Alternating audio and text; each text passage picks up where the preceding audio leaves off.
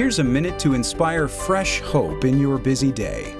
In any family, communication is a process.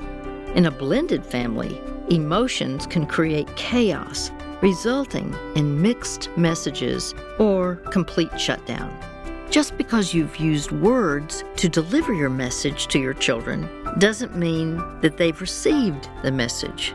Remember, it's not just what you say, but how you say it. Ephesians 4:15 tells us to speak the truth in love. Refuse to communicate in anger. When you speak the truth, ask the Holy Spirit to help you to do so in an attitude of love with a motive of building up your child. This Hope Minute was brought to you by Hope for the Heart. To learn more, go to hopeminute.org.